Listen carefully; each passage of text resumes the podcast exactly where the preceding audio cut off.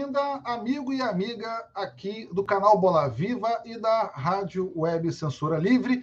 Mais um podcast né, na nossa conta. E ao meu lado está Cláudio Márcio, Cláudio Prado, abaixo de mim, Bruno Conte, e ao lado do Bruno Conte, Alexandre Bernardo. Eu vou fazer a minha saudação aqui a Cláudio Márcio. Cláudio Márcio, boa noite. Como é que você está? Boa noite, Tonai. Boa noite, Bruno. Boa noite, Alexandre. Boa noite a todas e a todos, né? a todos que nos veem ou, ou, ouvem, né? Prazer enorme, né? Dentro do possível, Tonai. Tudo bem, né? Mais uma semana aí, muita, muita coisa para a gente conversar. Sempre um prazer enorme aí estar recebendo e, poxa, essa parceria que tem dado muito certo aí com os comentadores. Agradecer enormemente aí a, a presença aí do, do Bruno e do Alexandre. E vamos nessa, muita coisa boa. Só aproveitar, né? É, não é uma efeméride, mas queria dedicar eh, o programa de hoje ao saudoso Jorge Pérez aí, né, que faleceu na última sexta-feira, dia 6, infelizmente, né, perdeu a luta contra o, um câncer de pâncreas, né, assim, quem, quem curte quadrinho, né, com certeza, Crise nas Infinitas Terras, que reformulou o universo DC e várias outras, várias outras sagas aí. A última cooperação entre a Marvel e a DC que é o crossover dos Vingadores com a Liga da Justiça, foi feito pelo Pérez, pelo Marvel Wolfman.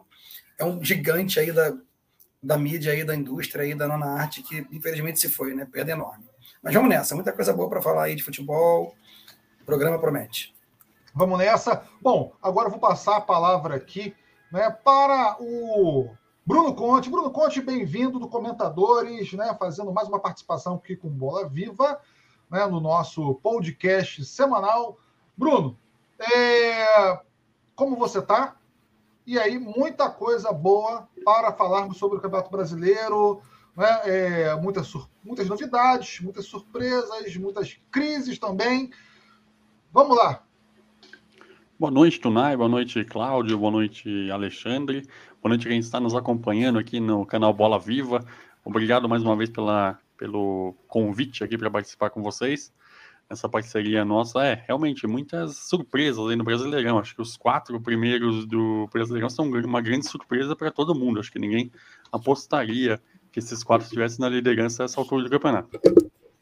É isso. Alexandre Bernardo, boa noite. Vamos lá, será que o Santos se sustenta até o final? Ou até pelo menos a metade do campeonato? Isso a gente vai falar com mais é, profundidade Boa noite, querido. Boa noite, Tunai. Boa noite, Cláudio. Boa noite, Bruno. Boa noite a todos que estão ligados aqui no podcast do Bola Viva. Muito obrigado mais uma vez pelo convite. A comentadora se sente honrada de participar desse excelente conteúdo que vocês fazem aqui. E o Santos é uma, é uma incógnita. Eu que coloquei no início do campeonato que ia começar já desde da primeira rodada brigando para não cair, está em segundo lugar. Não sei aonde pode chegar. O Santos realmente é um caso a ser estudado. Quando a gente pensa que vai degringolar, aparece uma molecada que sai ali da praia e vai para o CT Rei Pelé e salva o Santos, e o Santos consegue resultados aí que inesperados totalmente. Acho que não deve figurar lá em cima na tabela ainda. O campeonato é muito longo. O elenco é curto, mas a gente vai detalhar mais isso ao longo do programa. Então vamos nessa, vamos partir aqui para as nossas efemérides, né? É, como faz parte do nosso roteiro, olha, fazer roteiro é algo que é bastante trabalhoso, tá, pessoal? Então espero que vocês, por favor, valorizem nosso roteiro, né? Valorizem né, o nosso trabalho, curtindo lá, se inscrevendo, né? é, compartilhando, divulgando para os nossos é, grandes amigos e grandes amigas, né? o canal Bola Viva, o Comentadores do Esporte Clube, também a Web Rádio Censura Livre, porque o nosso trabalho é feito com muito carinho para vocês e pensando sempre em proporcionar conteúdos de qualidade, de forma crítica, ousada, é, além dos quatro das quatro linhas que o futebol proporciona. Aqui é, a gente discute futebol e coisas más. Mas vamos lá. É, vamos para nossas efemérides, né? Gente, é, dia 11 do 5, Cláudio Márcio, você. Acho que você não, talvez não tenha. Não, não, não curta muito. Eu acho, eu acho que o Bruno né, é, é um fã Tá? Bruno, você é fã de reggae? Porque no dia 11 do 5 foi Dia Nacional do Reggae. Para falar a verdade, eu não escuto muito. então não, não, não, não, posso dizer, mas, mas sou bastante eclético em relação à música, mas no reggae em si eu não escuto muito, para falar a verdade. Eu sei que Cláudio Márcio, né, durante o seu período da academia, é, viajou e muito no som do The Wailers, né? Sim, cara, The Wailers, Jimmy Cliff, Bob Marley, né? Assim, pô, cara, muita coisa boa, né? E tive oportunidade, né? Parece isso já, né? Séculos. 95 tive em São Luís do Maranhão, cara, né? Capital do reggae no Brasil, enfim, é Dia Nacional do Reggae, muita coisa bacana, né? A gente tem uma semana aí com muitas coisas boas, mas não vou antecipar, não. Você vai. É... Só don't worry, be happy, né? Vamos nessa que é isso aí. Vamos seguir em frente que. Vamos Deixa nessa. Aí. É, olha, dia 15 do 5, né, o Dia Internacional da Enfermagem. Eu quero mandar é, um grande abraço né, para todos aqueles enfermeiros que, é, inclusive, estiveram na linha de frente contra a Covid-19. Né, tivemos muitas perdas, é, principalmente né, nesse setor, né, que teve né, é, o seu piso nacional que foi aprovado e é, com muita justiça pelos bravos lutadores aí da saúde pública, né? É, que estiveram aí, como eu disse, né, nessa linha de frente, que ainda estão, né? Sempre estiveram nessa linha de frente, né? Eu quero mandar um abraço especial para a Rita de Cássia, que está sempre na luta pela educação, pela saúde pública e também, é claro, pela educação aqui na cidade de São Gonçalo, né? É, enfermeira da instituição valorosa que é a Fiocruz. E também é bom lembrar, tá? É, que Hoje, dia 9 do. Dia, aliás, foi ontem, né? Na verdade, dia 9 do 5, aniversário de Carlinhos, o violino. Né? O grande Carlinhos, técnico, foi técnico do Flamengo, campeão da Copa União de 87, campeão carioca de 1991. Né, 1999, 2000, campeão brasileiro de 92, o Carlinhos, que foi um técnico, né, na minha concepção, Cláudio Márcio, Alexandre, Bruno, né, que foi muito mais do que um bombeiro, né, como muitos citavam Carlinhos. Né, trabalhava duramente é, por um Flamengo que administrativamente não estava em bons, nunca esteve em bons momentos, como foram os anos 90, por exemplo, também início dos anos 2000, mas é, com uma característica bem flamenga, nunca desistia do clube, nunca, nunca fugia da hora H, assumiu o clube em momentos dificílimos, né? e deve ser sempre lembrado muito mais do que é hoje. Então, salve aí para o Carlinhos Violino, né, que faria aniversário nessa data, e também né, no dia 13 do 5, né, o dia da abolição da escravatura. Nós, como os professores de história, é, devemos lembrar dessa data com uma forma crítica, é claro. Quero fazer uma saudação também ao Júnior, que com certeza está nos assistindo. O Júnior, que é um professor de história, que está na bancada do canal Bola Viva, também, é, recém, entre aspas, contratado, contratados. É já, um, acredito que na próxima semana o Júnior vai estar ao vivo conosco. Né? E é claro que uma abolição né, que, infelizmente, né, foi feita para agradar as elites, mas é, devemos lembrá-la como um fator histórico. Tá?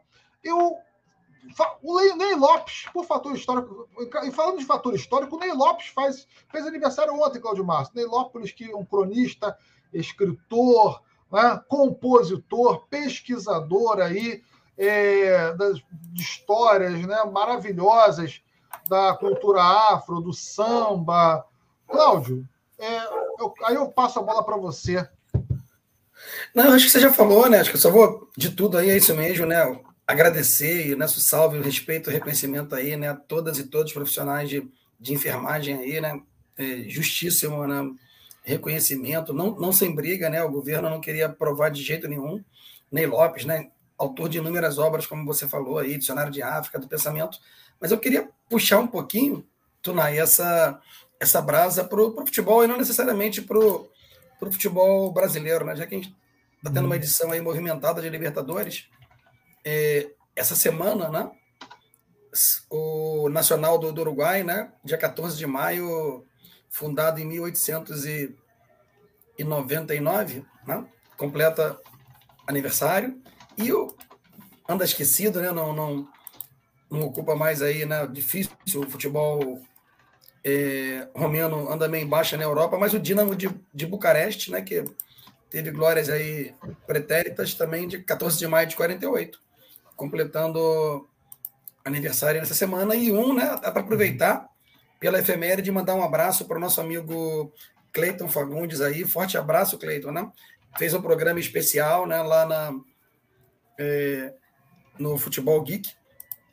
E tem a matéria né, sobre o São Pauli, né, que é o dia 15 de maio de 1910, né, ou seja, 112 anos do São Paulo, que é o clube alemão né, com a torcida mais rock and roll aí da, da Europa.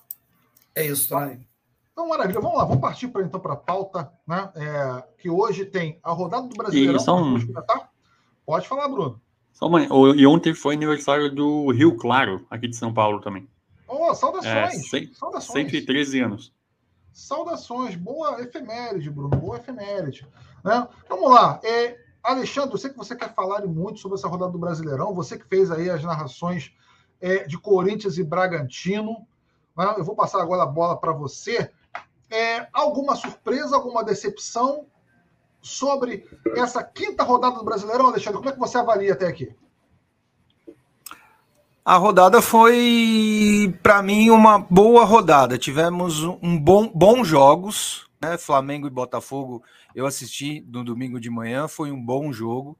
Nós da Comentadores fizemos Bragantino e Corinthians. Esse já não foi um jogo tão bom, tecnicamente ficou devendo. A equipe do Corinthians lutou muito, garra, adotou um esquema que privilegiou a defesa e acabou conseguindo o resultado. O Bragantino também teve poucas oportunidades, uma oportunidade clara com o Ítalo, que foi desperdiçada, e acabou rendendo esses três pontos para o Corinthians, que me surpreendeu um pouco. Eu apostava num empate entre Bragantino e Corinthians, vendo as duas escalações, achei que o jogo seria bem equilibrado na parte técnica e tática, mas o jogo foi muito abaixo. O jogo do São Paulo foi decepcionante, mais uma vez jogando fora de casa não agradou.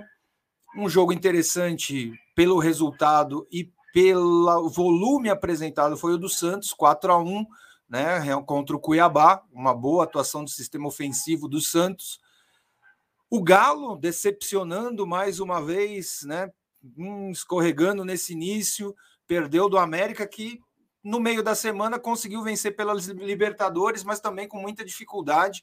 Nessa, o Coelho devolveu o 2 a 1 que tomou no meio da semana. Então, tivemos alguns jogos bem interessantes. Ontem, no fechamento da rodada, um jogo bastante movimentado ali, a gente acompanhou mais ou menos no, juntamente com o Comentadores Debate, no, a gente fazia. Né, o Coritiba saiu na frente, o Havaí virou com dois pênaltis, uma campanha surpreendente do time do Havaí, né, em, em 10 pontos junto com o Santos ali, está em terceiro pelos critérios de desempate. Então tivemos uma rodada interessante, com bons jogos, mas outros um pouco decepcionante. Mas esse é o Campeonato Brasileiro que mostra muito equilíbrio e os grandes decepcionando aí, Palmeiras, Atlético e Flamengo escorregando e ficando para trás. E não sabemos se terá, terão fôlego para recuperar isso mais para frente vai ser uma coisa interessante. O Corinthians está aproveitando. Cinco jogos, quatro vitórias, é o líder. Maravilha. É, Cláudio, vamos lá. É, parece que nós temos aí um G5, né? Podemos dizer assim. Até o momento surpreendente. Ou. E aí? Muita coisa para rolar? Então, acho que muito surpreendente. Acho que a primeira, acho que concordo aí com, com a análise do, do Alexandre, acho que ele foi, foi preciso. É, acho que a gente só precisa acrescentar, né? Muito surpreendente, Tonai. Por exemplo, o Havaí está fazendo a melhor campanha né, do clube nos pontos corridos né, de, de, de todos os tempos. É, 10 pontos aí nos cinco primeiros jogos. É, hoje é o quarto colocado, mas como o Alexandre falou, né? Só, você pega aí, né? Você falou em G5, né? Mas você tem Corinthians com 12, Santos e Havaí com 10 e o América Mineiro com 9. Né? Nós aqui no Bola Viva comentadores, rapaz, continuamos assim, fracasso retumbante, né?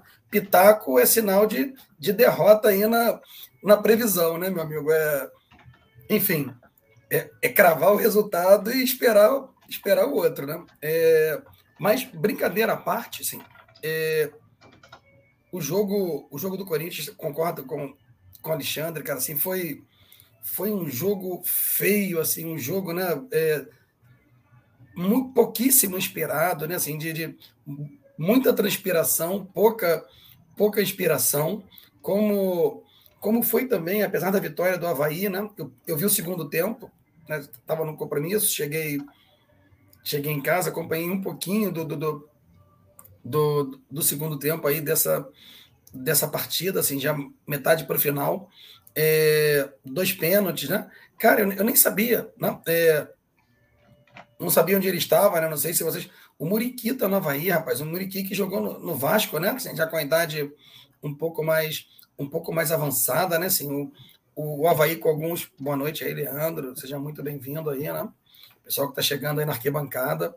E né, o Bruno, né? Bruno Silva, que jogou no Botafogo, Cruzeiro. Então, assim. O, e o engraçado é que o Havaí, né, acho que na, nas apostas aí, não só nossas aqui, apesar dos erros de todo mundo, era um dos cotadíssimos para cair não quer dizer que não possa cair ainda. Né? É, vale lembrar que Criciúma, em temporadas passadas, já liderou o campeonato e depois acabou rebaixado. Mas, mas assim, é surpreendente demais. E não vou nem falar do Fluminense, né? Que eu acho que esse é, é o assunto preferido do Bruno, né? A decepção aí da, da rodada para o Fluminense, mas, mas, mas quem tem me. Quem tem me nem decepcionado, surpreendido e aí negativamente é o Fortaleza, né? Que não conseguiu Embora eu ache, viu, Alexandre, que o São Paulo de novo não jogou bem, concordo contigo, sua análise foi fina aí nesse no que tange ao jogo do São Paulo, mas o São Paulo perdeu uma ótima chance de ter vencido fora de casa, porque o Fortaleza também não, não jogou bem, né? Acabou ali achando aquele gol até bonito do, do, do Iago Pikachu. Não? É, e o São Paulo perdeu uma chance de, de, de pontuar. E hoje né, quer dizer, pontuou, mas, mas de, de, garantir três pontos fora de casa, né? E, e tá ele com, com dez pontos ali colado na liderança. Acho que isso que o Alexandre falou, se a gente for pensar num final de tabela, é importante né, para nós ponderarmos. É, se a gente for olhar para quem são, tirando as surpresas, né? Palmeiras, Atlético e Flamengo, o Corinthians já tem quatro, quatro, perdão, quatro pontos para o Atlético e seis para o Palmeiras e sete para o Flamengo. Isso é definitivo? Não, mas é algo considerável, né? Que pode, se o Corinthians continuar mantendo a toada, ninguém também apostava, né? No time do, do Carilli temporadas atrás, e o Corinthians foi ganhando de 1 a 0 1 a 0 1 a 0 1 a 0 chegou e, e bateu o campeão, né? Então acho que é isso. Tem um campeonato com muita surpresa, está começando, né? Cinco rodadas, nada definitivo, mas inclusive certas surpresas, né? Assim, no, no, no clássico, no clássico né, goianiense lá, eu imaginei que, né, goiano, perdão, né, goianiense é o, é o Atlético, no clássico goiano eu achei que, que o Atlético fosse, fosse levar melhor, mas o que a gente viu foi uma, uma vitória do Goiás. Então, assim, né, tem, tem tido muito, muita surpresa, muitos resultados que você a priori não, não espera. Mas o campeonato está tá começando bem disputado. É isso. É isso. Vou passar agora a palavra para o Bruno, mas antes deixa eu fazer aqui a saudação é, da galera que está na arquibancada aqui nos é, assistindo, né? E também mandar aqui a minha saudação, olha, especialmente né, é, para o meu grande, grande amigo Márcio, né? Que é, é, gostei muito do nosso canal, né? Compartilhou, né, mandou um abraço é, para mim via Instagram né? e sempre escuta a gente através do podcast do Spotify. Márcio, um grande abraço para ti, saudades enorme de você. Né? Márcio, que é um tricolor de primeira linha. Né? Enfim, vamos nessa, vou fazer a saudação aqui. Olha só, gente. É... Vamos lá, vamos lá, vamos lá. Ó, Antônio Figueiredo, né, desejando boa noite para a gente. Antônio Figueiredo, que é o nosso grande camarada, nosso grande parceiro aí, parceiro da Web Rádio Censura Livre. E também tem aqui, ó, participando conosco sempre, sempre o Leandro Aparecido Soares. Grande abraço para você, Leandro Aparecido Soares. Né, o Márcio Miguel, né, é, do Nordeste, né, assistindo conosco. O Márcio Miguel até deixou o primeiro recado aqui. Boa noite, galera. Aqui é Calcaia, Ceará, legal, legal né, e já deixou o seu recado, né? O Corinthians não tem futebol para estar na liderança, só pegou times fracos, pegou um forte, Palmeiras tomou aula. Aí eu vou deixar né, na, essa bola com o Bruno. Né? Iveson, boa noite, Iveson, né, amigos, boa noite também, Maria Angélica Mello. Né? Vamos lá, Bruno. É, bate a sua resenha aí nessas cinco rodadas do Campeonato Brasileiro. Nós temos, nós temos aí Corinthians na liderança, 12 pontos, Santos 10 pontos, Havaí 10 pontos, América Mineiro 9 pontos. Quinto lugar, Bragantino, 8 pontos, São Paulo segue em sexto, 8 pontos.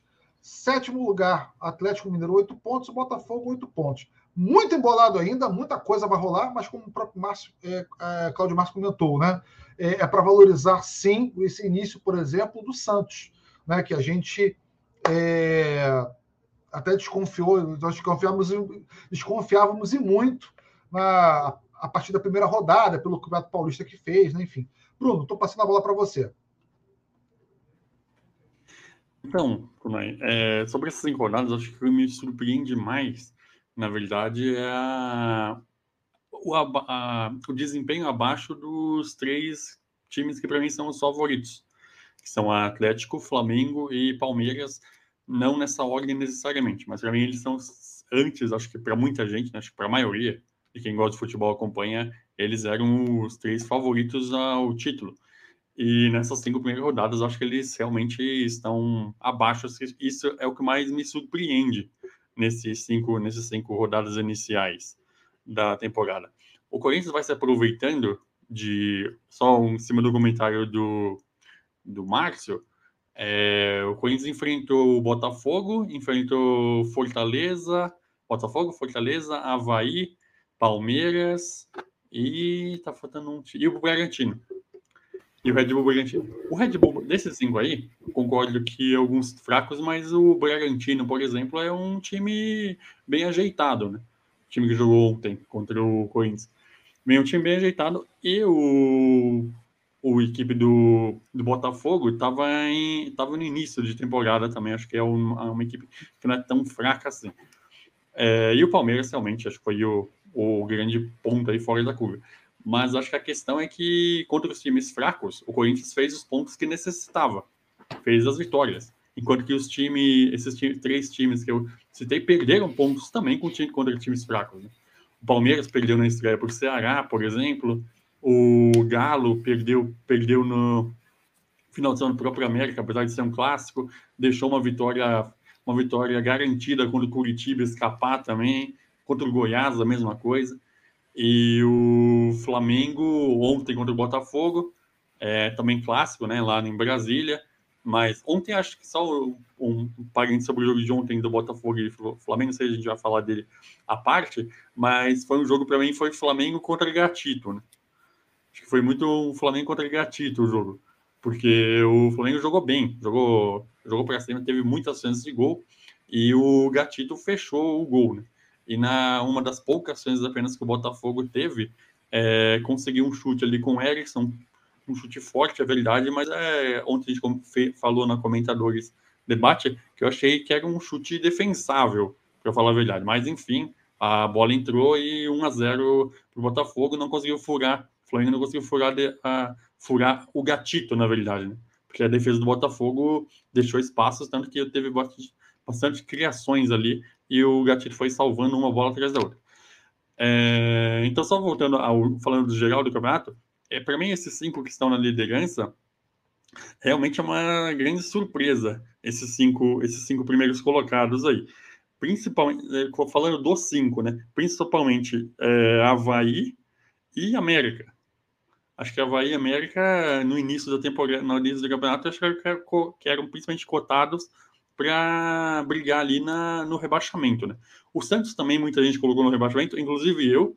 Acho que coloquei lá no. A gente fez um prognóstico lá no Comentadores e eu coloquei o Santos como rebaixado, inclusive, nem como candidato. Coloquei o Santos como rebaixado. Só que o Bustos está acertando a equipe, né? Então acho que eu vou me queimar a língua e vou, acho que vou perder esse, esse palpite aí do Santos rebaixado. Acho que o Santos vai acabar se livrando ao longo do campeonato. Mas desses cinco, a grande surpresa para mim é o Havaí e o, e o América. Porque, bem ou mal, acho que o Corinthians e o Corinthians, obviamente, não colocaria o Corinthians na liderança, não teria colocado o Corinthians na liderança na quinta rodada do campeonato, mas teria colocado o Corinthians no, nessas cinco posições ali, entre essas cinco posições. E o Bragantino a mesma coisa. Pela campanha boa que o Bragantino fez na temporada passada. Né? E o Barbieri está lá há mais de dois anos, faz um bom trabalho na equipe do Bragantino. Então, não, não é surpresa o Bragantino estar ali entre os cinco nesse momento. É, mas para mim a surpresa grande do campeonato dessas rodadas, como eu disse, é o, o desempenho abaixo de Flamengo, Atlético e Galo. É, é lógico que são só cinco rodadas, mas são pontinhos aí que no final, lá no, na contagem final, pode fazer falta. Como eu disse aqui, acho que inclusive no outro, no Pitaco, se não me engano, quando falamos da semana passada do jogo do Corinthians, que também venceu o Fortaleza bem apertado, com um golzinho lá contra e o Fortaleza massacrou o primeiro tempo inteiro, é uma partida que venceu fez o que tinha que fazer. É a mesma coisa do contrário, né? São jogos que o Atlético, o Galo, o Galo, o Palmeiras e o Flamengo estão perdendo pontos que lá no final vai falar, pô, se eu tivesse ganho aquele jogo lá no começo, agora eu não estaria nesse aperto total. Então acho que é mais isso, mas normalmente é mais resultados que estão fazendo diferença nessa classificação. Maravilha. O Leandro no chat aqui está dizendo que hoje tem Metallica no Morumbi, Metal na veia, é isso. Eu adoro Metallica, meu, o Master of Puppets é o meu álbum favorito do Metallica. Né? É, vamos lá, Alexandre. Flamengo Botafogo, né, em Brasília. É um jogo.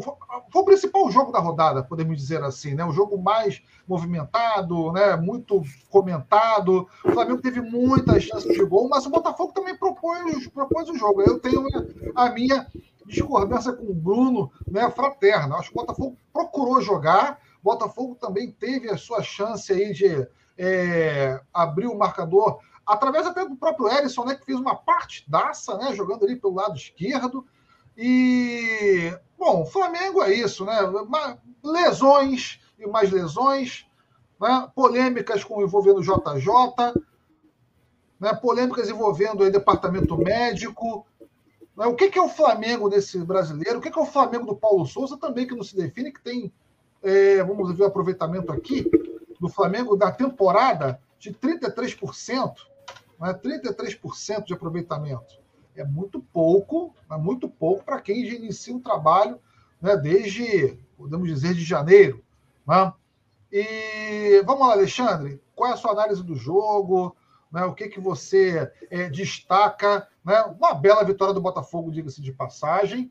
Né? E o Flamengo que se cuide com a sua crise. É, eu gostei do jogo, achei um jogo muito interessante, muito movimentado, muito disputado. Uh, achei o Flamengo melhor, achei a vitória do Botafogo relativamente injusta. Acho que o empate seria, no mínimo, mais merecido pelas chances que o Flamengo perdeu e pelo que o Gatito fez ao longo do jogo. O Botafogo também teve boas chegadas, teve uma boa defesa do Hugo, uma, um chute do Erisson rasteiro que ele pega no chão muito difícil, mas eu concordo com o Bruno que era uma bola defensável, daria para ter feito coisa melhor naquele lance. O gol do Gabigol, para mim, até agora, não estou convencido que ele estava impedido. Então, é muita polêmica também em cima desse lance, o frame, onde foi feito, não sei o quê. Para mim, estava na, na mesma linha. Eu acho que o gol deveria ter sido validado. Então, o Flamengo tem. Eu, eu, eu o que eu estou notando no Flamengo, eu concordo com você que o Paulo Souza está devendo. Ele está devendo. Ao longo do trabalho dele, o trabalho é de regular para baixo. Não, posso, mais, posso fazer uma correção? Isso, acho... Pode, eu claro. Fazer, deixa eu fazer uma correção. É, o, o aproveitamento Pode. do Paulo Souza, tá? O aproveitamento do Paulo Souza, tá divulgado. É, deixa eu só fazer essa correção, né? Para uma questão de justiça, tá? É de 66%, né? 66,6%. Tá? É, 24 partidas, venceu 14, empatou 6 e perdeu 4. Né? Entre estadual, a, a, o campeonato, campeonato brasileiro, tá? e também é, a Libertadores. Então tem é só, só, só essa, essa dúvida, né? Aliás, Libertadores, Copa do Brasil, né? Estadual e, e, e, Estadual, Libertadores, Copa do Brasil e Brasileirão. São quatro campeonatos que com, com mais faz esse número de jogos aí da temporada. Agora, Mas agora, mesmo com esse percentual, eu acho ele enganoso, né? Ele é enganoso. Sim, ele despencou também o percentual, né? É, é, é confuso, né? Eu estou vendo aqui que com a, com a, derrota do Botafogo caiu para 33%. né, com a derrota para o Botafogo. Então, é, desculpa interromper sua fala, companheiro. Siga aí.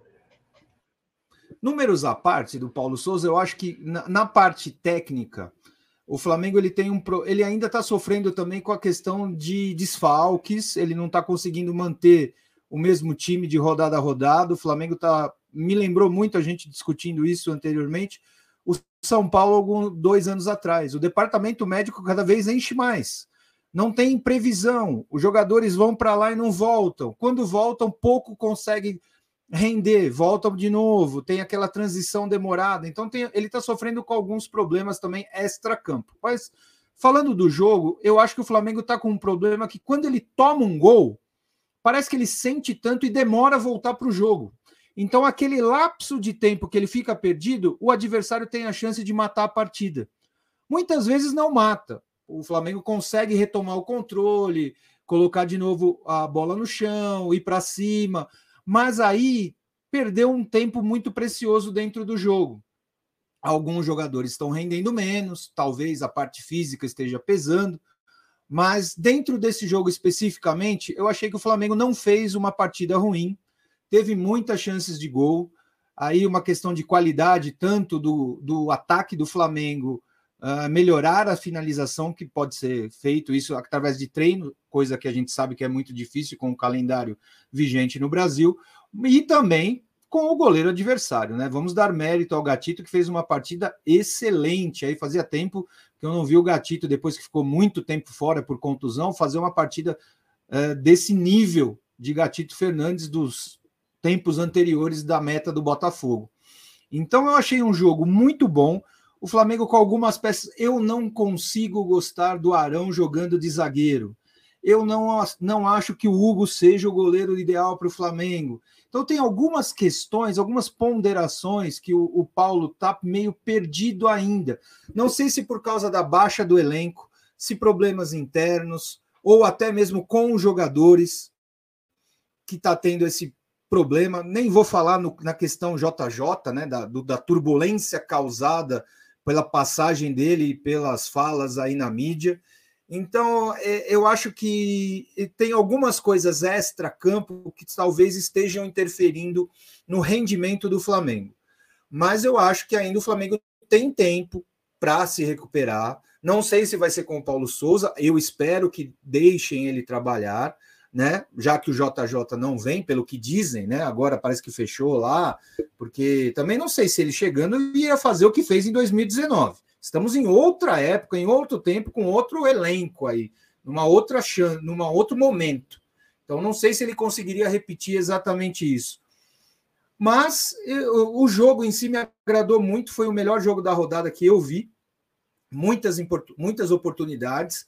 Gostei do Botafogo taticamente, achei um time organizado, com uma proposta de jogo bem concreta, madura já com, com o time fechado, com as linhas compactas, como dizem agora, no, no as, a, a marcação baixa, saindo em velocidade, fazendo a parte de transição muito boa quando tinha a possibilidade do contra-ataque. Então, o Vitor Cuesta achei muito bom na zaga, caiu como uma luva ali na zaga do Botafogo. Gatito voltando à forma, o Erisson lá na frente fazendo jus ao apelido de touro. O homem realmente é um touro, briga, leva dois zagueiros dá um trabalho danado lá na frente. Então o Botafogo está indo devagarzinho, degrau a degrau. Então eu que tinha dúvidas na estreia e alguns jogos do Botafogo, eu acho que o Botafogo vai fazer um campeonato bem honesto. Deve ficar ali no meio de tabela. Acredito que não vai sofrer. Ainda tem jogadores entrando em forma, que chegaram agora.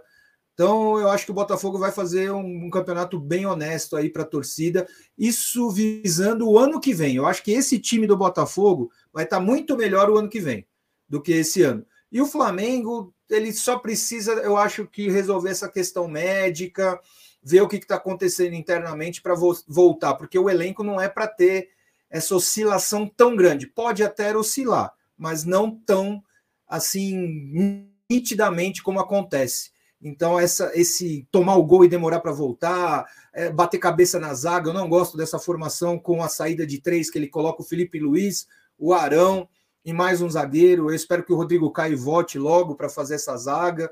O Flamengo também teve muito azar, perdeu o Pablo de novo, né? Com, com contusão, perdeu o goleiro reserva, perdeu o titular. Perdeu... Bom, o, o, departamento médico do Flamengo tá gigante, não cabe mais gente lá. Tem mais gente lá do que treinando. Vai ter que contar com a base aí para os próximos jogos, porque se bobear, não tem nem muita gente para escalar contra o Altos do Piauí, né, Tunai?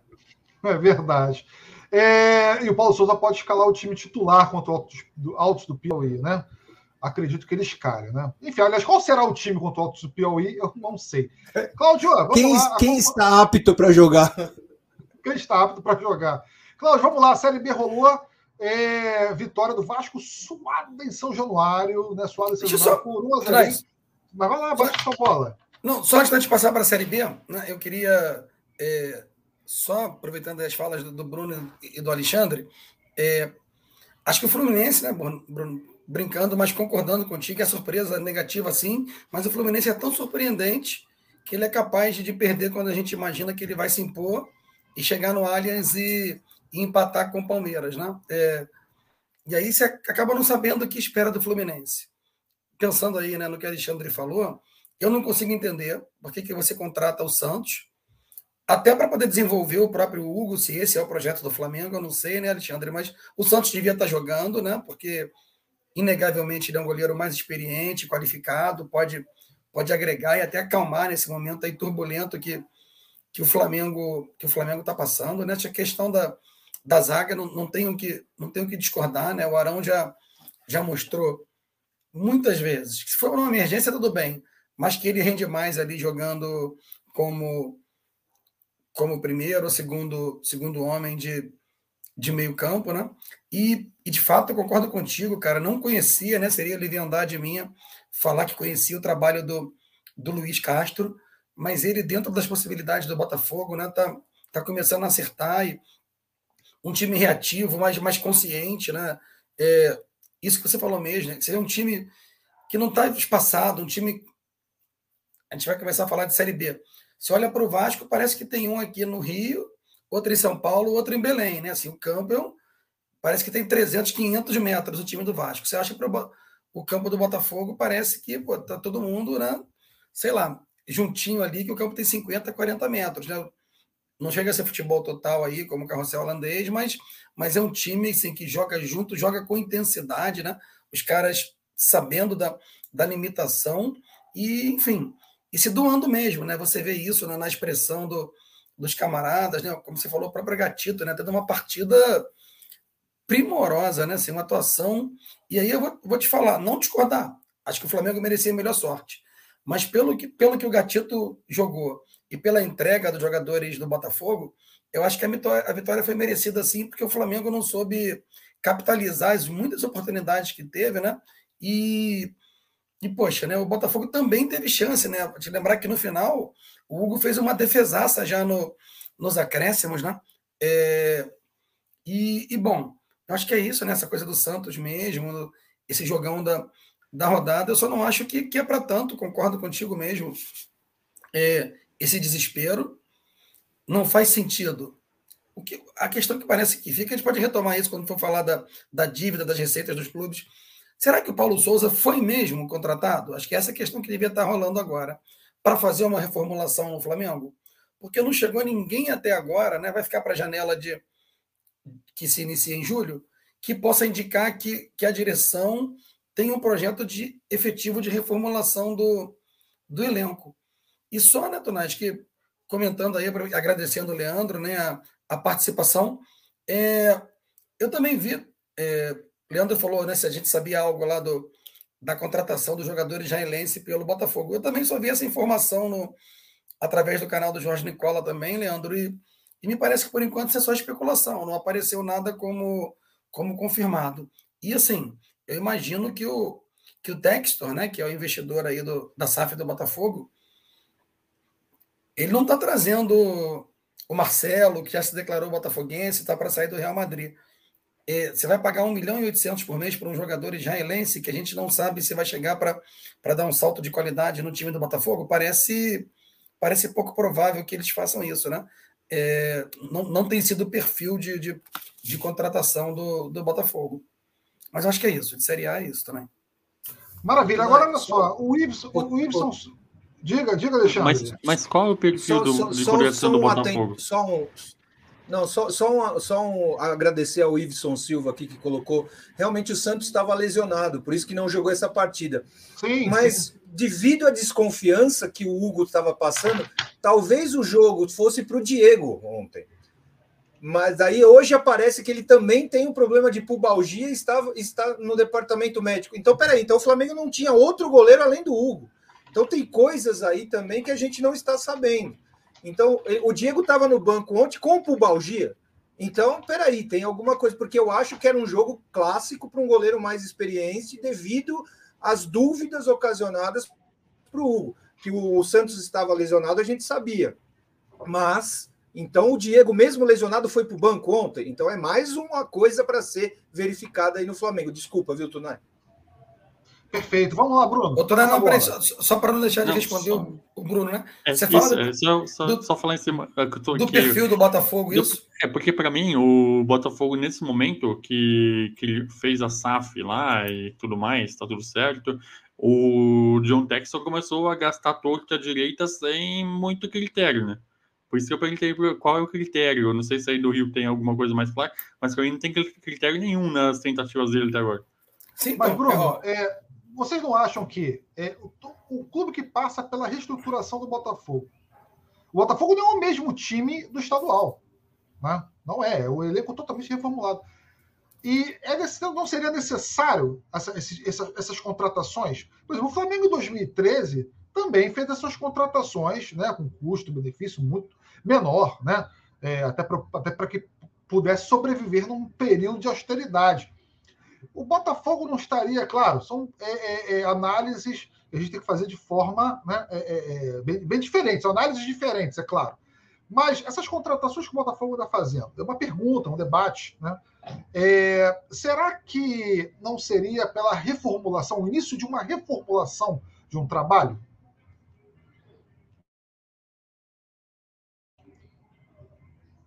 Vamos lá, posso, posso tentar te falar. E aí, respondendo né, o, o Leandro, né, o, o nome eu vi lá, né, o, é o Zahavi e o, e o- teoricamente, segundo. Está até no Bola VIP também, não só no, não só no Nicola. Para quem não conhece, o, esse é um jogador do, do PSV, né? Ele é um.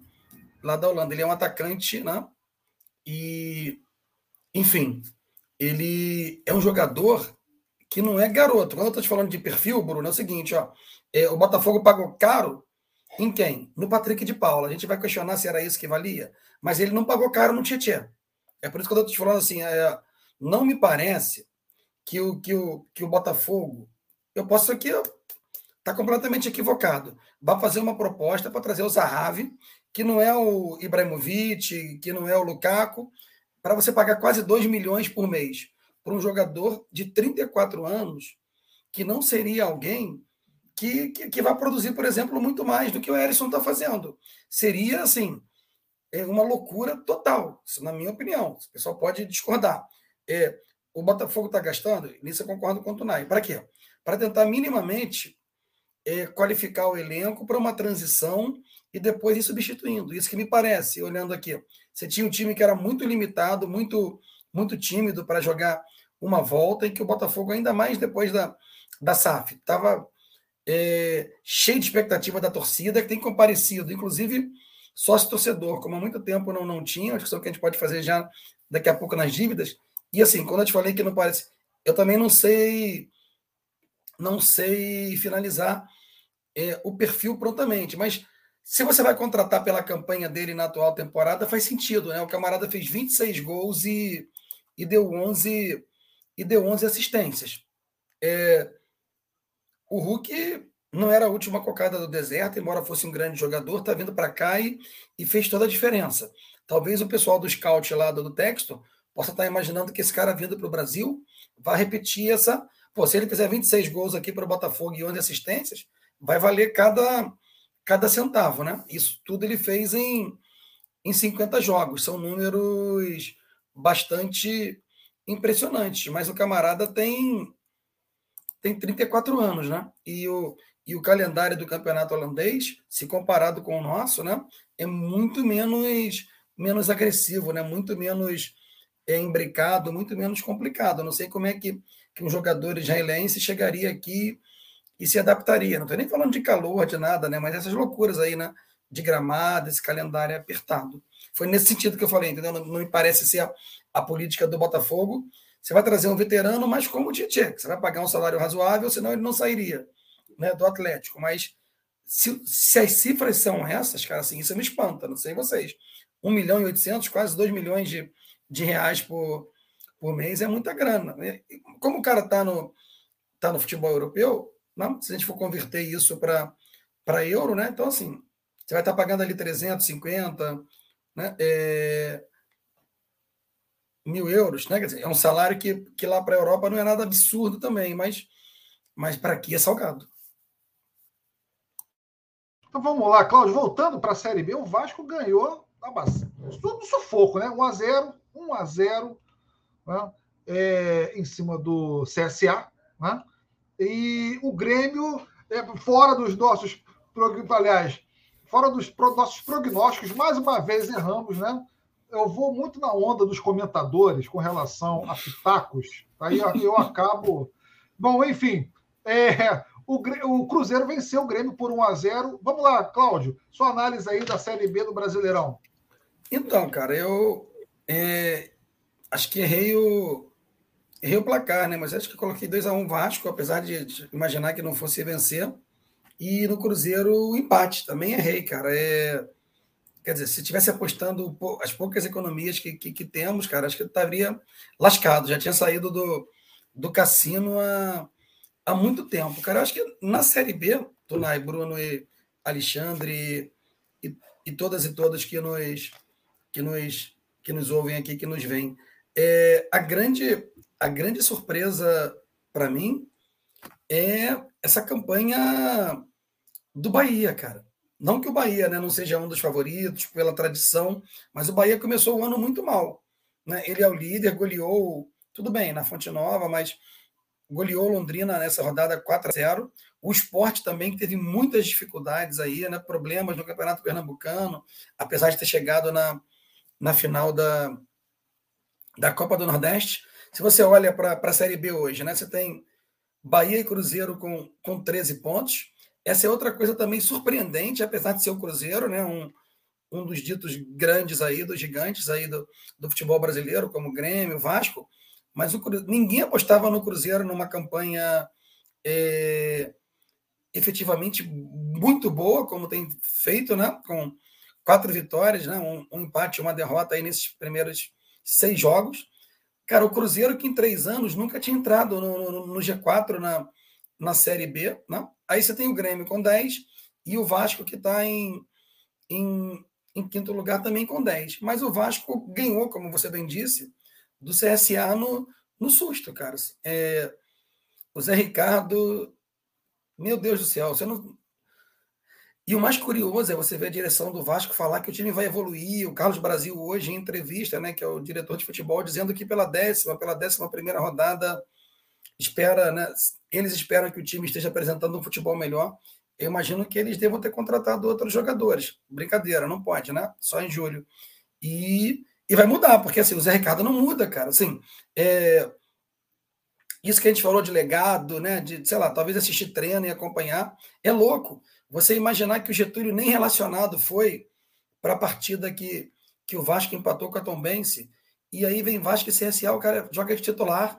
O Eric foi contratado, tá machucado, beleza. Mas o Zé Vitor, que já virou Zé Santos, que veio né, lá de, de Santa Catarina para jogar como referência também, fez uma partida, não está machucada, estava na reserva, entrou e nunca mais jogou.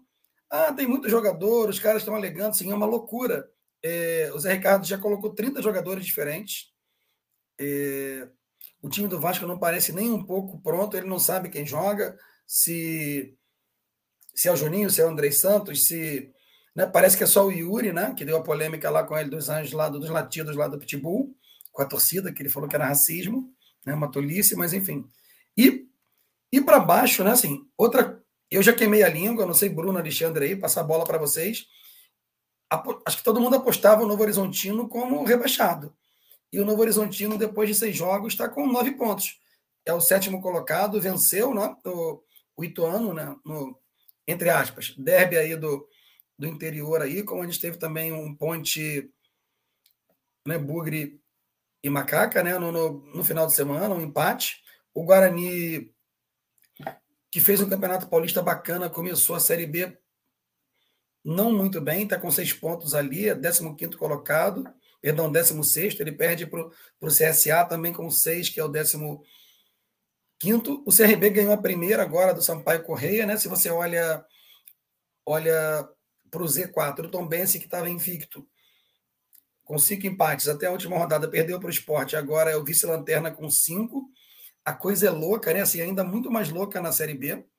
É, o, Grêmio tem 10 e o Vasco 10, quarto e quinto colocado. O primeiro time na zona de rebaixamento em 17 tem cinco pontos, ou seja, a diferença do, do o penúltimo, para a gente ser mais honesto, né? A Tombense tem cinco, o Londrina tem cinco, o Sampaio Corrêa tem cinco, e o CRB que ganhou do, do Sampaio tem quatro. Do último colocado para o primeiro, dentro do, do G4, a diferença é de seis pontos, duas partidas. Então, assim, quem apostar hoje na Série B está sendo tá sendo leviano, né? Assim, não dá para você cravar nada ainda, né? Assim, a gente vai ter que esperar, sei lá, mais cinco, seis rodadas para ver como é que a coisa se desenha. Bom, maravilha. Partindo agora para o nosso é, último bloco, né? estamos aí a 50 minutos é, do programa, né, do podcast ou do videocast, bom, como você melhor preferir, tá? Mas antes, deixa eu só fazer um pedido para quem nos assiste e vai nos ouvir, né? Através do Spotify e também do Deezer. Vamos lá. É, a Rádio Web Censura Livre, ela se mantém através né, da sua rede de apoiadores. Né? Está aqui né, o Pix para você fazer a, a sua contribuição voluntária e o Apoia-se, né, através do apoia, apoia.se barra CL Web Rádio. Está na descrição da nossa live. Vocês podem fazer essa colaboração para que a gente possa continuar ajudando a rádio a proporcionar uma excelente programação crítica e que não tem rabo preso com ninguém. Vamos lá, Cláudio, Bruno, Alexandre Bernardo saiu aí, então, né, é, a nota, né, a divulgação do balancete dos principais clubes brasileiros no dia 4 de maio de 2022. Né? Nós estamos até mesmo aqui através do site vavel.com.br, mas vocês podem ir na fonte direto né? da Esporte Valor né? e conferir sobre uh, os débitos, né? quem deve mais no futebol brasileiro, quais são os clubes mais endividados. Né? Nós temos aqui, né, vou falar é, do nosso G8, né? Atlético Mineiro, Cruzeiro, Corinthians, Internacional, Botafogo, Vasco, Fluminense, São Paulo. Alguns com a corda no pescoço, né? outros que conseguiram aí, né, é, digamos que partir para o equilíbrio de contas. Bom, vamos lá. É, Alexandre, eu posso passar a bola para você? Se você Pode, não tiver marcado. Não, eu, a gente tenta se movimentar aqui na medida do possível e sair do marcador. Mas a gente tem aí um panorama sobre essa, essa pesquisa que mostra o que a gente vem falando ao longo dos anos.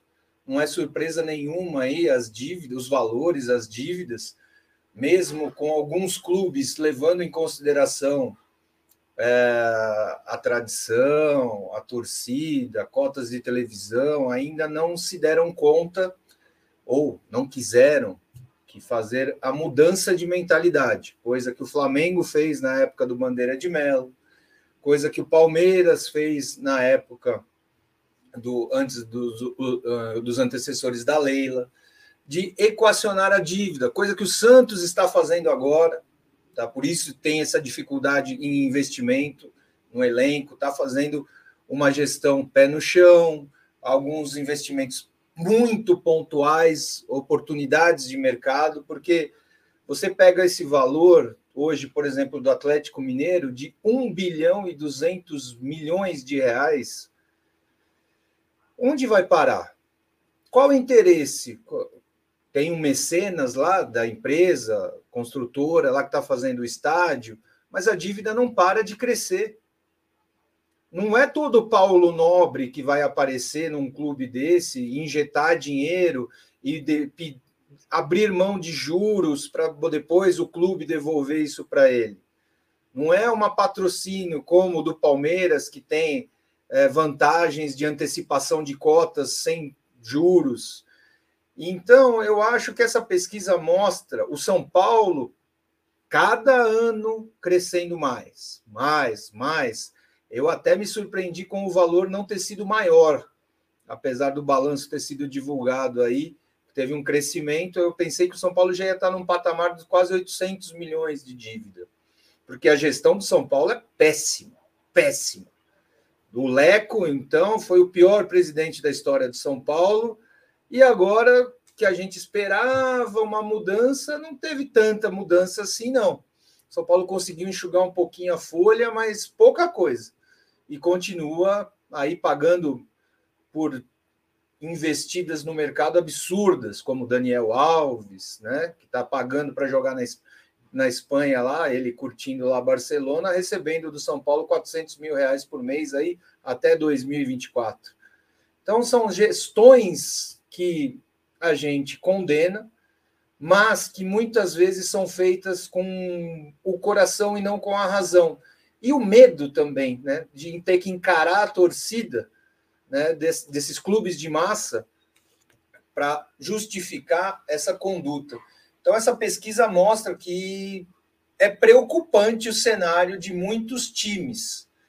Né? Então, a SAF veio aí para alguns como milagre, sobrevivência, seja lá o nome que for quiserem dar, porque não tinha mais jeito. E agora, e os demais aí? Como é que vão se portar ao longo desse, desses novos, é, dessas novas oportunidades de mercado? Todos eles vão entrar nessa onda? Não vão? Porque ainda está meio nebulosa essa questão da SAF, né? Valores aí aquém do que deveria ser, o valor do Cruzeiro muito abaixo do que talvez o, o Cruzeiro valesse, o próprio Botafogo pela história, pela torcida e tudo mais. Então essa torcida, essa pesquisa ela abre algumas, alguns questionamentos para os nossos analistas, para os nossos gestores de times, para os presidentes e até mesmo prefeito de legislação sobre essas as condutas adotadas por presidentes aí. Porque o presidente vai, faz uma gestão calamitosa, sai e não acontece nada. O clube fica lá endividado, falido, ele sai e vocês já viram, vocês já viram algum presidentes que nunca recebem nada, né? Mas sempre saem mais ricos dos clubes, né? Qual o interesse que eles têm? Então, além do suposto amor à camisa, então realmente é uma coisa de se pensar, e essa pesquisa mostra muito isso.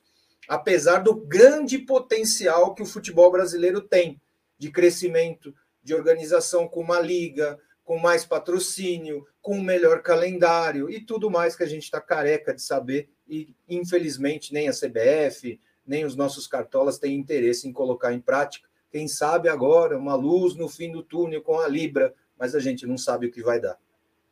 É isso, vamos lá. Cláudio, é você que é, orquestrou até mesmo aí essa, esse roteiro comigo, né? E é um debate necessário, né, Cláudio? O endividamento dos clubes aí, você vê o Atlético Mineiro, apesar das altas contratações, né, é, o elenco extremamente competitivo, o atual campeão brasileiro e sempre favorito aí para ganhar títulos, como, por exemplo, a Libertadores, com uma dívida né, é, imensa de 1,2 bilhões de reais o Cruzeiro, mesmo com a chegada de Ronaldo aí, através dessa SAF, esse momento turbulento que o clube passou, mas acredito que é, esteja também passando, né? Bom, acredito, pode ser que meu prognóstico esteja errado. Bom, é isso, né? É, é isso. E, e, aí? Né? Cara, Tunai, né, assim, o que o Alexandre falou é importantíssimo. Se você pensar, né, o estudo das Sports Velho, ele é, cara, te deixa louco, porque assim, como é que você faz a conta? Eu até coloquei aqui, mostrei o papel, mas é, o reflexo não deixou. Que a gente, Alexandre foi, tocou nos pontos cruciais. Olha só, você tem o São Paulo com uma dívida de anunciada aí pelo balanço né, de 2021 de 642 milhões e meio de reais. Ao mesmo tempo, o São Paulo né, informa que ele gasta 412 milhões, né, com, são as despesas correntes com o futebol. A gente não está botando o clube aqui. E a receita do, do São Paulo Futebol Clube seria de 465 milhões. Ainda assim, o clube opera, né, de acordo com esse estudo, num, num déficit de 106 milhões e meio por ano. Claro que deve estar entrando aí parte social, uma série de outras coisas. Mas se a gente olha para o Atlético Mineiro, Tonai, a despesa, a dívida do Galo, né, como o Alexandre falou, é de 1 bilhão 260 milhões de reais. A receita do Atlético foi de 501 milhões.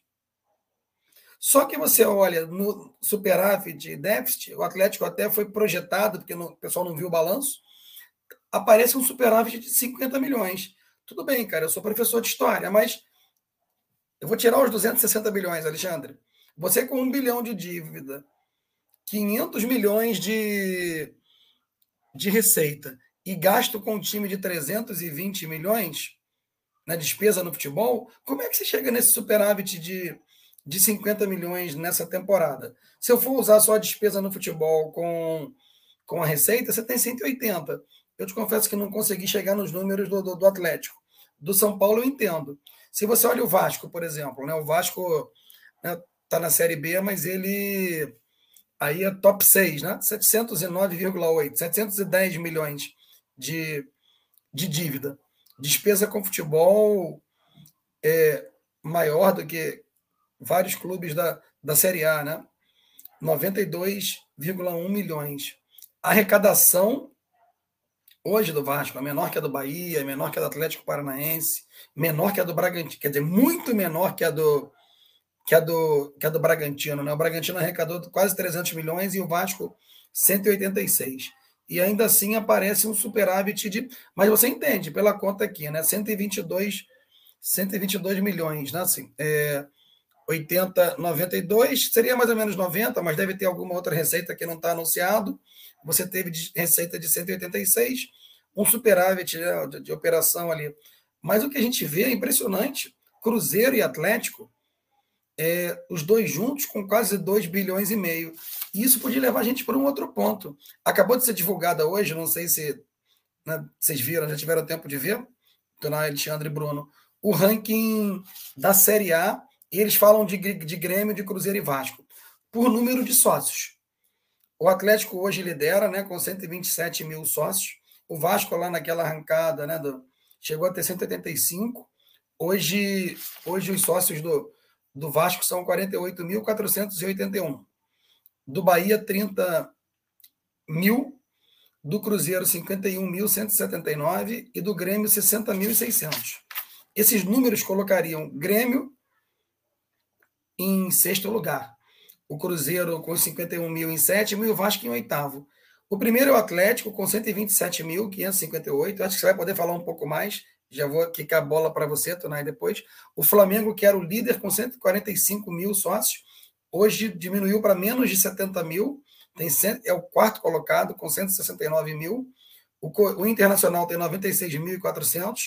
O Corinthians é o único com seis dígitos também, junto com com o Atlético, né, com 116 mil, e o Palmeiras está em quinto, com 65.700. Ceará e Fortaleza fazendo programas de sócio-torcedor é, atrativos para os seus torcedores, tem todos dois mais de 40 mil sócios, né? muito mais do que São Paulo hoje, com 40.967, o Fluminense com 35.890, o Botafogo com 34.577, o Santos com 31.564. É, o Curitiba, né, assim, também, com um programa que é atrativo, já está com quase 40 mil. Se a gente pega essa equação aí, parece que não fecha, é o que o Alexandre falou. Como é que vai resolver? Se você tem uma baita dívida, se o programa de sócios, né, que, que pode gerar renda, não está acompanhando esse processo de arrecadação, né, você, tem gastos enormes, embora o Flamengo né, tenha uma receita que esteja muito acima do, dos demais, né? Flamengo e Palmeiras hoje parece que estão em outra outra galáxia, né? O Flamengo mais de um bilhão de, de receitas no ano passado, o Palmeiras 910 e aí o Corinthians, já que a bola para o Bruno aí, que é o terceiro colocado de receita no, no, futebol brasileiro, 501 milhões. Olha a discrepância de Flamengo e Corinthians para os outros. O Atlético, campeão né? brasileiro, campeão da, da Copa do Brasil, também 501 milhões. O Grêmio, 498. E aí o São Paulo, em sexto, com 465. Rapaz, fica, fica difícil, né? Você competir em igualdade só com a camisa numa, numa discrepância tão grande. E talvez, como o Alexandre falou, é um tema para a gente ficar aqui, né? Horas e horas e horas, mas vou, vou terminar minha fala. A Libra já está dando problema porque ó, é, ninguém ganha grana, mas o pessoal que já concordou, né? São Paulo, Flamengo, Corinthians, está querendo manter uma divisão mais desigual possível. E o chamado né, o grupo do futebol forte está querendo no mínimo 50% de, de divisão igual. Você vê, a Libra nem nasceu, né, a Liga de Clubes Brasileiros, e, e, e já não tem acordo quanto, quanto à questão das receitas. Mas deixa eu parar, que senão eu fico só monopolizando a fala e vai lá você e Bruno. Não, o debate está sendo maravilhoso. O, Cláudio, com relação à queda né, é, da sua pesquisa, né, foi fundamental com relação ao sócio-torcedor, carece de uma melhor análise, porque você tem dois pontos. Né? É, seria a crise atual do Flamengo, né? É, de diretoria, departamento médico, departamento de futebol, né? É, enfim, teve um grande problema, né, que a gente pode até levar isso para uma outra discussão, foram com os torcedores off-Rio, né? E você tem um grande problema que é, eu acredito que seja também um pilar, né? Que é a crise econômica que o país passa. Né? Então você perde o poder de compra, evidentemente você, né, é, você corta determinados gastos. Mas é, temos o superávit do Flamengo, tá? No ano de 2021, tá? O balanço referente a 2021 que saiu no dia 31 de março de 2022, uma reportagem até do Igor Siqueira da UOL, tá? é, afirma receita né, bruta superior a um bilhão. Né? Ou seja, o Flamengo teve aí uma receita que foi recorde. Né? E, ô Bruno, vamos lá. O Corinthians, né, a gente até vamos analisar aqui. O Corinthians está, inclusive, no primeiro lugar no Campeonato Brasileiro, né, o Internacional, e o Botafogo, o Vasco, o Fluminense, São Paulo, né, também aí estão nesses pontos. Né? É, o Corinthians deve 912 milhões, né? ou seja, é, é, a sua dívida. O Internacional, 864 milhões. O Botafogo, é, 862 milhões. Mas a partir da entrada da SAF, parece que o Botafogo conseguiu né, dar uma enxugada né, é, na, sua, na sua dívida. Né? O... Me surpreende, me surpreende o, o Bruno. É, por exemplo, o Corinthians né, está em 912 milhões, né? É, o que está sendo é, feito aí com relação a, a, essa dívida e com relação também às altas contratações, né, deixando esse time competitivo, né? Vamos lá, comenta com a gente. Bom, algumas coisas, é, alguns pontos aqui, né? É, essa dívida do Corinthians é só do clube. O Corinthians tem mais uma dívida aí de mais 400 milhões mais juros da Arena, né? que não está nessa conta aí do nesse balanço, porque é a parte, né? Então essa é a dívida só da, do clube em si. Então você coloca aí mais um quase 500, 600 milhões, é 400 do empréstimo com a Caixa mais juros, né? Então dá mais ou menos aí uns 500 a 600 milhões, que vai levar a dívida a mais de um bi, quase dois até, quase dois bi, se for pensar. É a gente, nenhum, nenhum de nós que é especialista né, em finanças de clubes, né? É, mas analisando algumas coisas, é, é, engraçado a gente falar de dívida, só fazer um pouco advogado do diabo aqui na, na, na, na podcast, mas eu puxei aqui rapidamente a dívida dos clubes europeus. E a dívida dos clubes europeus, de, com dados da Sport One de 2021, ano passado, o... Só para citar dois, o Real Madrid está em quarto lugar entre os clubes europeus com maior dívida. A dívida do Real Madrid transformada para reais no ano, no ano passado, né, 2021, é de 4,8 bi de reais. E a dívida do Barcelona, que é o terceiro lugar nesse ranking aqui da Sportland, é de 7,6 bilhões. Eu trouxe esses números só porque a gente é muito, às vezes a gente é muito crítico com relação às dívidas dos clubes brasileiros, e não olha muito para os clubes europeus e meio que até exalta a administração dos clubes europeus. Mas acho que é uma é meio que geral, né? essa questão do, do, de organização de finanças de clubes, por um ponto que o Alexandre mencionou ali, que acho que não sei, não sei a, legislação de fora, mas no Brasil o dirigente pessoa física não é responsabilizado pelo, pela dívida que faz. Talvez na Europa seja, alguns países lá pelo menos também se, se, seja no mesmo, na mesma linha. E acho que esse é um ponto que, que aqui precisa mudar mesmo a legislação. Até porque os clubes brasileiros, é, a esmagadora maioria deles, é, não, nenhum, não são empresas, né? Então eles não têm obrigação também de ter lucro. Eles não são, eles são entidades, por incrível que pareça, os clubes brasileiros de futebol são entidades sem fins lucrativos. Então a, questão das dívidas não tem muita responsabilidade, né? É óbvio, tem que pagar e tal, mas não é uma questão que ninguém, ninguém ali dentro do clube ou nenhum sócio tá, vai aí pagar com isso, né? Se fosse como se fosse uma empresa que poderia quebrar, falir, enfim, os acionistas perderem. É por isso até que veio a questão da SAF agora, pode mudar muita coisa aí nessa questão. Mas o que chama atenção nesse ranking da Sport Valor é que o, o, que me chama mais atenção aí, no caso, é o Atlético Mineiro, que aparentemente é, é, é o líder do ranking. Se tirar, se tirar a dívida, colocar a dívida do Corinthians só é a questão do clube, né? Como eu disse, senão o Corinthians ficava passando, mas tirando essa parte da dívida da arena do Corinthians, o Atlético é o primeiro ali, né? E o Atlético é o é, aparentemente é o que não que não está tomando nenhuma atitude para tentar sanar, né? Ou melhorar, pelo menos não publicamente. O você do Corinthians, né? O Corinthians contratou ou na gestão do Ilho Monteiro Alves, contratou algumas assessorias é, e auditorias é, especializadas para tentar diminuir aí os gastos, os custos e conseguiu, tanto conseguiu superávit aí no último ano. É, então, e diminuiu a dívida, estava um bi em 2021. Então, diminuiu um pouco, aí, diminuiu quase 100 milhões. É, e o Atlético aparentemente não, não, não passa por uma coisa parecida, né? parece que eles estão gastando sempre mais e mais e mais lá, sem muita, muita, muita responsabilidade. É, acho que uma das umas coisas para mudar, uma isso seria mudar realmente a legislação e começar a punir o pessoa, os dirigentes pessoa física com patrimônio, daí acho que teria uma, teria uma responsabilidade maior sobre, sobre o ou sobre o cofre dos clubes, né? Não gastar todo que é direita, mas os, os, dirigentes hoje estão movidos muito por paixão, né?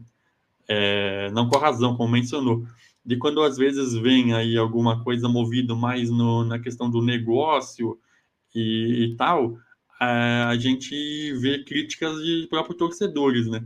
Só dar um exemplo rápido aqui, a Leila Pereira tinha uma, um dirigente lá na sua no seu staff que era descobriu-se que ele era corintiano e até o, o a Leila expulsar o cara da, da gestão ou mandar embora a torcida não sossegou de pegar no pé dela então, às vezes, também a gente cobra muito a gente da. A gente não, a gente não é da imprensa, né? digo a gente torcedor. Cobra muito, às vezes, profissionalismo, profissionalismo, mas quando vem um profissionalismo, assim, é, a gente não gosta por conta dessas questões clubistas. Então, a gente também tem a, tem questão clubista de cobrar, de cobrar os clubes.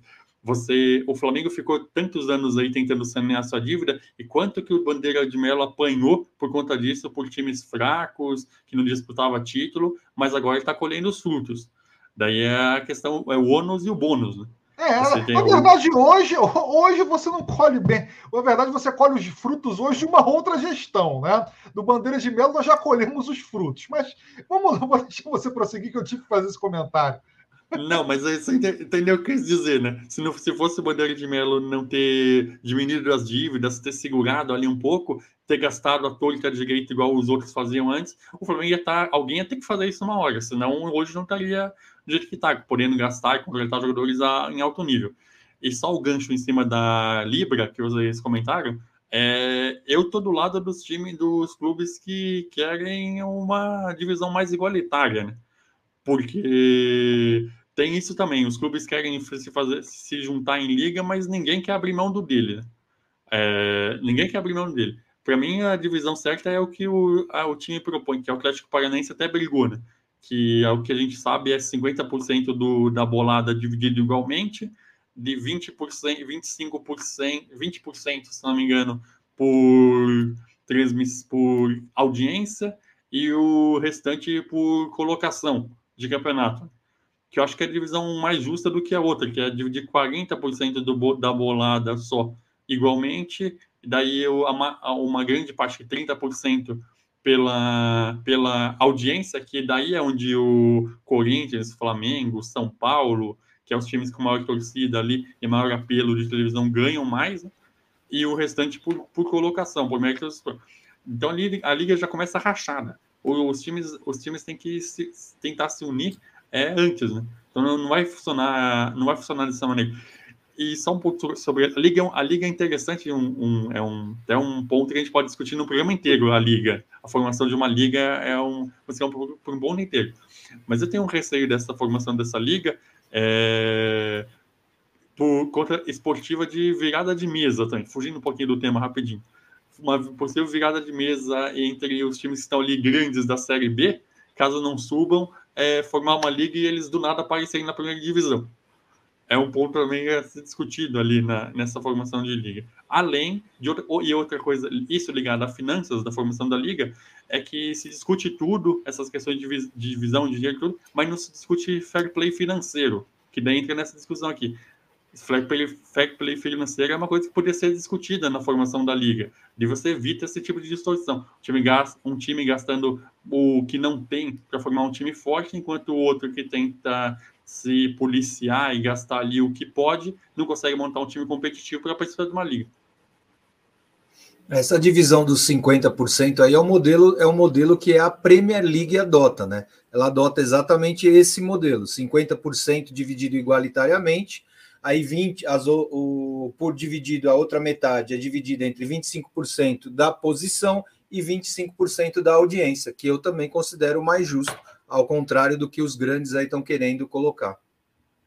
Maravilha. É um debate que morre nesse é... programa, hein, Cláudio?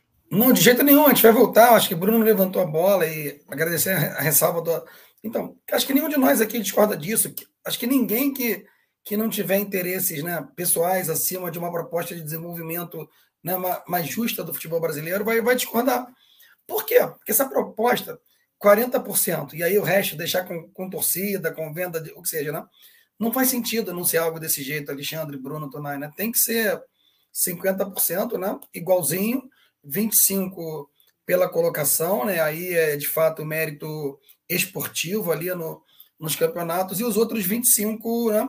a partir de, de, de outros critérios.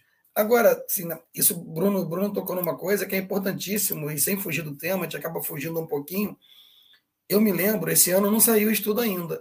Por mais curioso que seja, nessa draga que o Vasco estava, o Vasco é um dos poucos clubes, se eu não me engano, não estou falando besteira, no ano passado, quando saiu, só quatro times estariam dentro do fair play financeiro. E um deles era o Vasco. Da Série A, quase ninguém. É, se essa regra fosse, fosse aplicada, a gente ia ter muita gente banida aí para divisões inferiores. E talvez, Bruno, pensando no seu comentário, a própria criação da Liga, que está tendo, parece, a chancela do presidente da CBF, que é outra surpresa que a gente pode tentar falar, não vamos elogiar, não, né? mas assim, é, que está querendo levar a discussão para plenário de, de, se punir com perda de pontos, né, por, por, atos de racismo. Eu te confesso que me surpreende assim muito, não, não esperaria nada nesse sentido da, da CBF. Mas a Liga pode ser também, não só para guindar, pode ser sim, concordo com a sua fala, seja Vasco, seja Grêmio, seja Esporte, seja, seja Bahia, Cruzeiro, Guarani, enfim, você tem muitos times aí né, que estão em situação delicada e, e só vão subir quatro, mas também para garantir gente que eventualmente possa possa descer aí né, nesse, nesse processo. E isso, de fato, gera, gera desconfiança. E gente como vocês bem disseram, e nós conversamos aqui, como hoje, né? O Atlético, que, que às vezes as pessoas vão ficar né, chateadas com esse tipo de fala, que, que gasta e que, que tem um baita time, mas que não está nem um pouco né, adequado à perspectiva de, de fair play financeiro. Você tem um time com uma dívida enorme, uma arrecadação que não é condizente com, com a folha salarial e com as despesas que você tem para manutenção do, do futebol. Assim, se fosse adequar, ao fair play, acho que a gente teria uma outra perspectiva aí de favoritos para o pro, pro campeonato, né? Assim, não, não, não os três hoje, né? O, o trio de ferro aí, vamos chamar.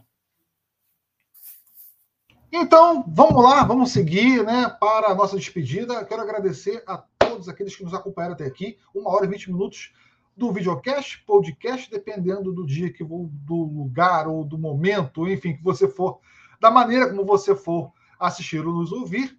Né, eu quero mandar um abraço aqui muito especial. Né? Ontem completou mais uma primavera, minha companheira, minha amada, sim, declaração de amor vale aqui no Bola Viva. Um beijo grande para você, Priscila, minha esposa.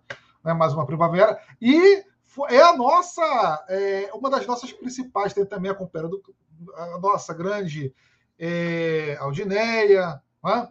E a minha mãe, enfim. O Bola Viva é uma família que se estende além aqui das nossas lives, né? incentivadora do nosso projeto. E quando a gente idealizou o canal, né, Cláudio? Ela chegou, vamos lá, vamos lá, acredita, né? Vai melhorando aqui, vai melhorando ali, né? Parabéns para você, muitos anos de vida, né? Beijo grande e desculpe pelas declarações de amor e pela pelo meu, por me estender aqui, né? Vamos lá, Cláudio, grande abraço para ti, né? E vamos nessa. Dica só, dica, ah, sua dica cultural. Sim, mas já vou, vou dar uma boa noite, dou a dica. Não ia deixar passar em branco, né? Parabéns, Priscila, aí, né? Muita saúde, felicidade. E também, né?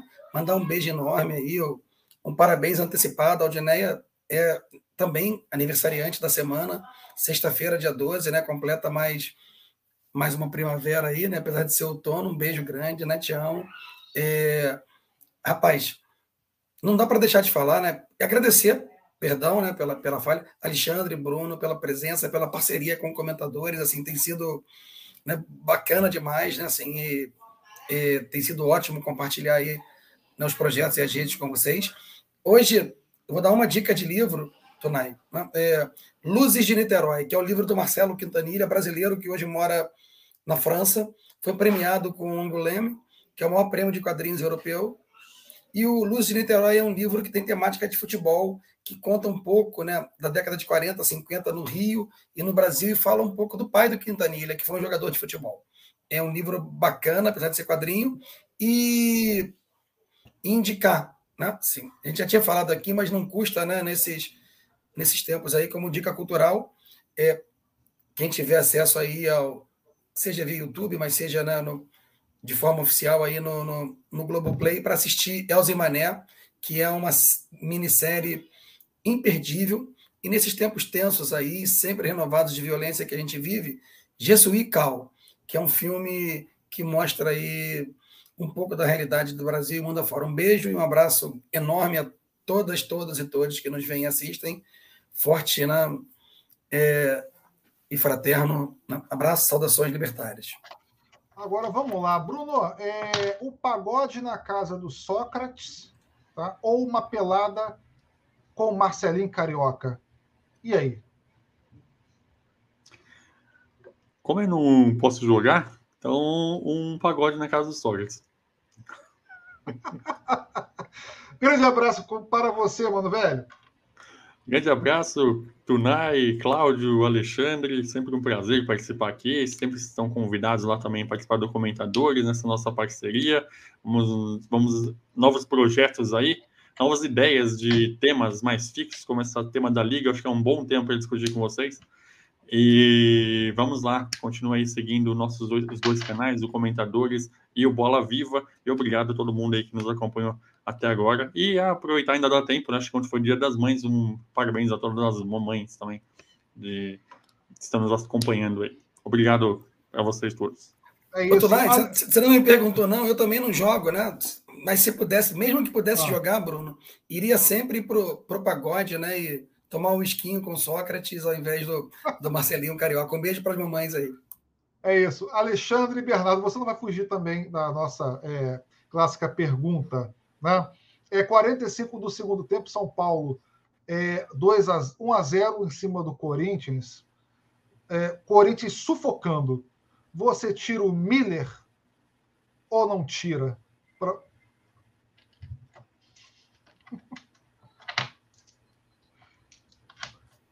Cortou, Tonai. Repete para mim, por favor. Vamos lá. 45, 40 minutos no segundo tempo.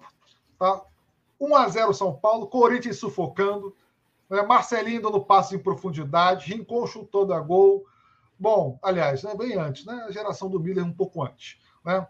É, Tupanzinho ali perturbando a entrada da área.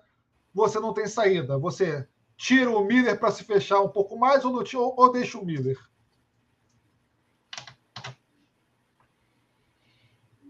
Nossa senhora, precisa realmente se fechar mais aí nessa história. Não, não sei. Eu tá, esses tupanzinhos não me traz boas recordações, porque eu estava no Morumbi nesse jogo e vi o Tupanzinho fazer esse gol. Então, realmente, me, meu pai é corintiano, né? Tenho, tenho que ressaltar isso. Ficou muito feliz naquele dia, mas. Tem bom gosto. Não. É, fazer o quê, né? Mas, paciência. Eu, eu, preciso ter um botão do tupãozinho, do tupanzinho, ainda não tenho. Ainda não tenho. Bom, então, muito obrigado aí, é... galera né, dos comentadores, tá? grande abraço para vocês e estamos juntos nessa parceria. Valeu, gente. Boa obrigado noite. vocês pelo Vamos convite nessa... mais uma vez. É isso. Se inscrevam lá no Comentadores, curtam, comentam, né? O bate-papo né, excelente. E também aqui no canal Bola Viva e na Rádio Web Censura Livre, vamos aqui para a despedida, né? Uh, valeu, valeu. Jornalismo, debate sobre temas que você normalmente não encontra na mídia convencional, participação popular, música de qualidade e muito mais. Web Rádio Censura Livre, a voz da classe trabalhadora.